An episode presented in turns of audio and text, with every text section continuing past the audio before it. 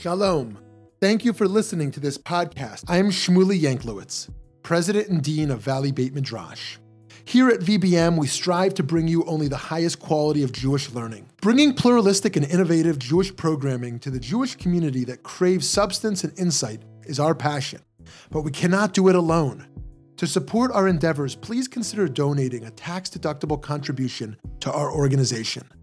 By doing so, you will be supporting meaningful Jewish educational content, funding the next generation of leaders, as well as furthering Jewish wisdom to people all over the country and all over the world. Please visit www.valleybeitmidrash.org. Thank you so much and enjoy the program.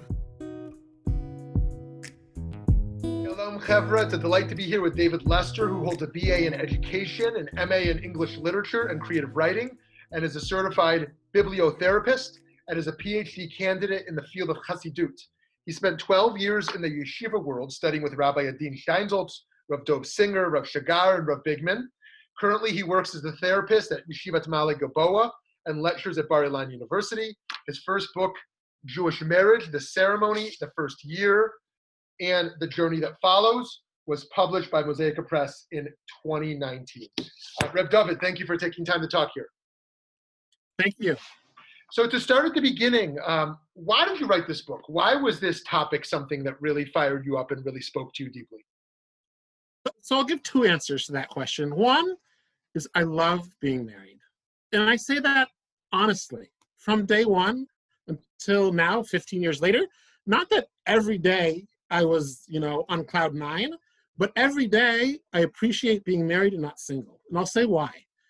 Being married gives me a framework it gives me grounding. Um, the conversations with my wife make me a better person, make me think more deeply about things. And I just think it having a home of your own and the responsibility that that brings really brings out really good things. So this is a topic that I loved writing about because it's close to my heart and also because I think it's important.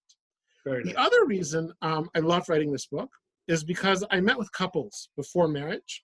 And it was clear to me in meeting with them that there was some guidance they needed that guidance was had psychological elements it had spiritual elements but there's certain things that couples don't know and they get confused about. For example couples that get engaged or just get married they're like oh we don't agree on everything. There's a problem. And it's like no there's not. There's a problem but solving it is going to make you stronger.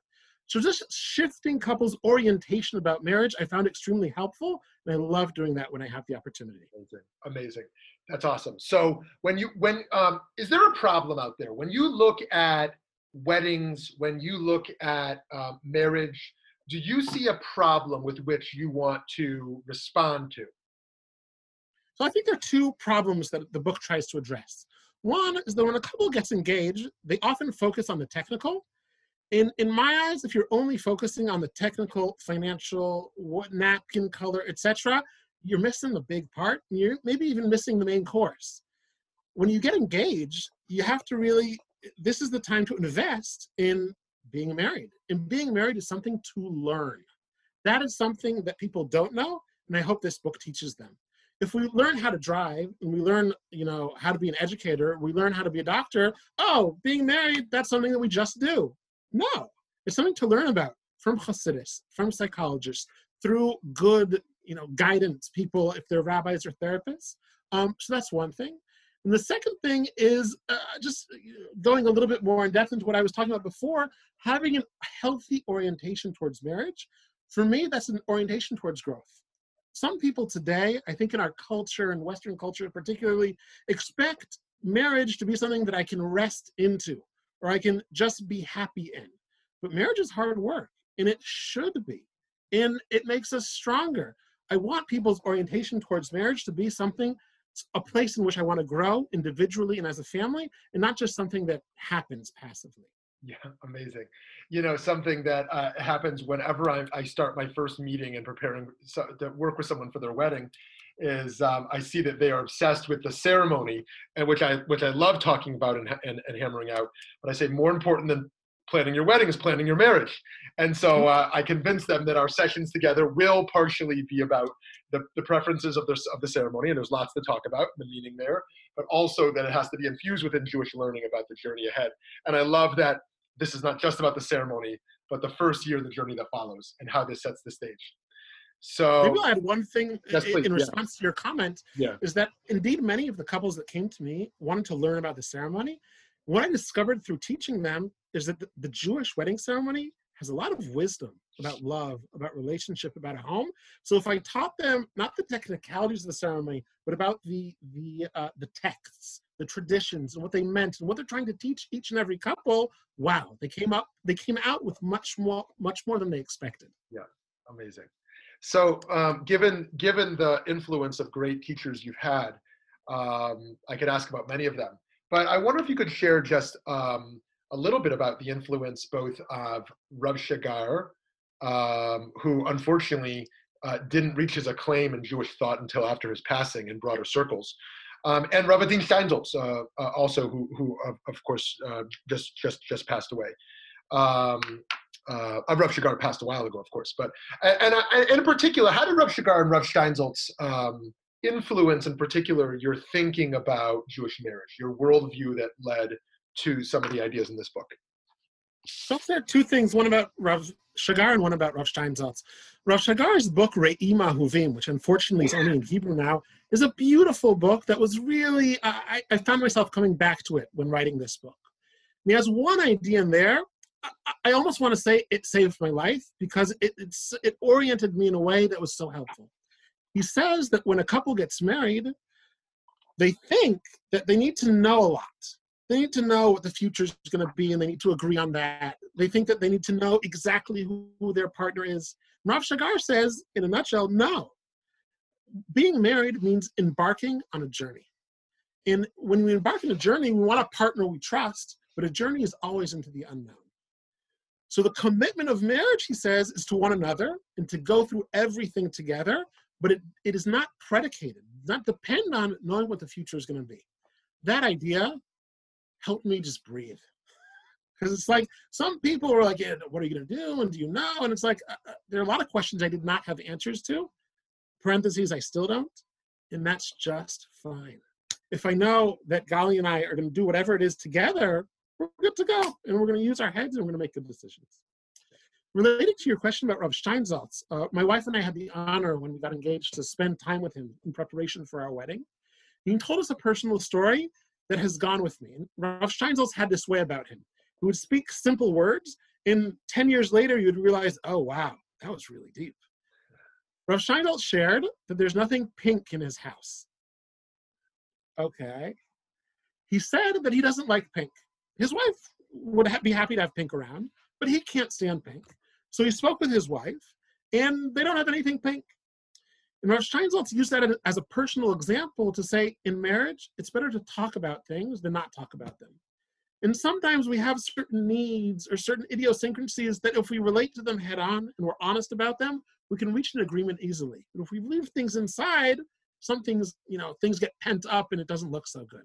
So I really appreciated that moment, Rav Steinsaltz being so direct, so personal, and so human, which is who he was really. Amazing, amazing. Um, okay, I, I think just two last questions. One, I was I I, I really love this um, Rav Shimon Shkop uh, Torah on 142 around the expansion of self.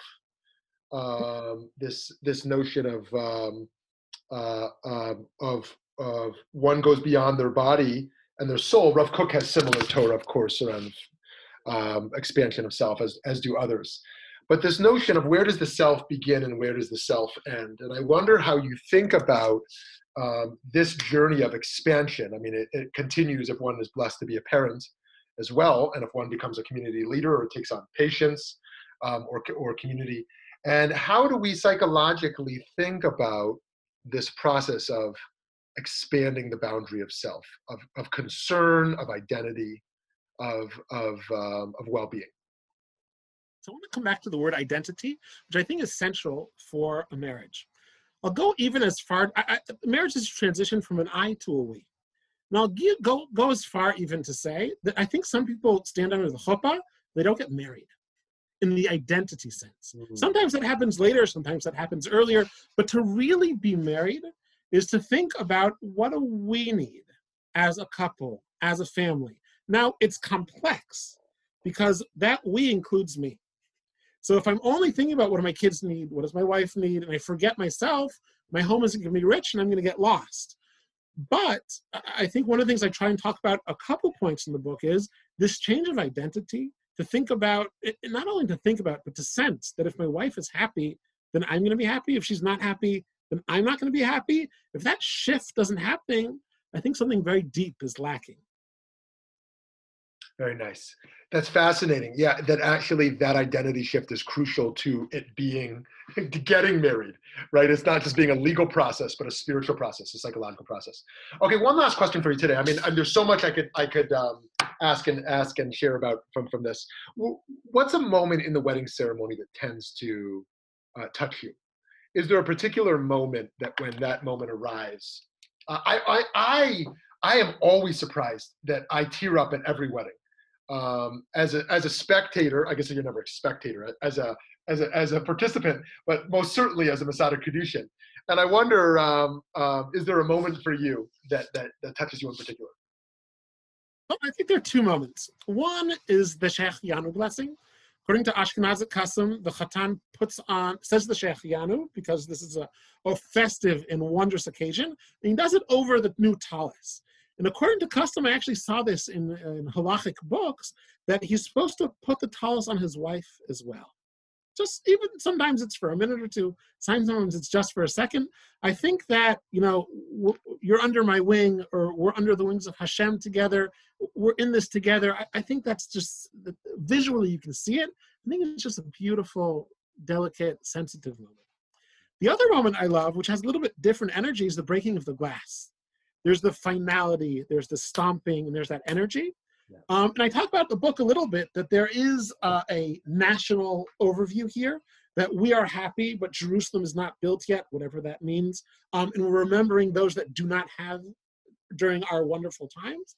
In the book, I talk about it psychologically that marriages transition from something that was, ooh, ah, amazing, I love, you know, being in love, to I'm going to break that love almost and create room for different kind of love. And that different kind of love, the metaphor I give in the book, has to do with taking the shards of glass that are broken and putting them back together. Yeah. So I think there's that transition that is very, very abrupt, is right. has a lot of deep meaning in it.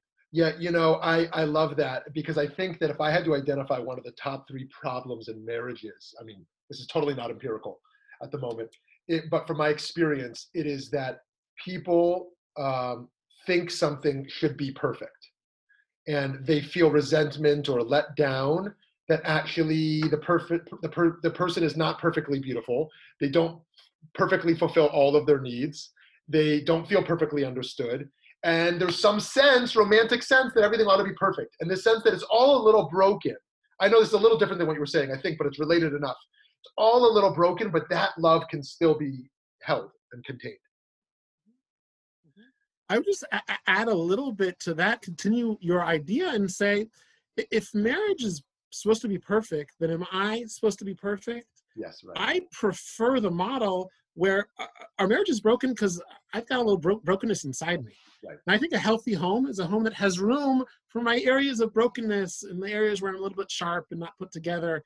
W- if I feel secure enough to be broken, then we can go somewhere. Yeah, beautiful. Friends, please check out Jewish Marriage the ceremony, the first year, and the journey that follows. This is good if you are planning to get married. This is good if you're someone who leads weddings. This is good if someone in your family is getting married. This is good if you've been married for a while and want to reflect on these ideas because I actually think that, that, that the rituals in the ceremony are not just powerful for people getting married, but people who are married or planning to get married, when they watch that, they can reflect on the meaning of those and reignite and renew their own commitments as well. Reb David Lester, thank you so much for your time. And keep up the great work. Thank you so much.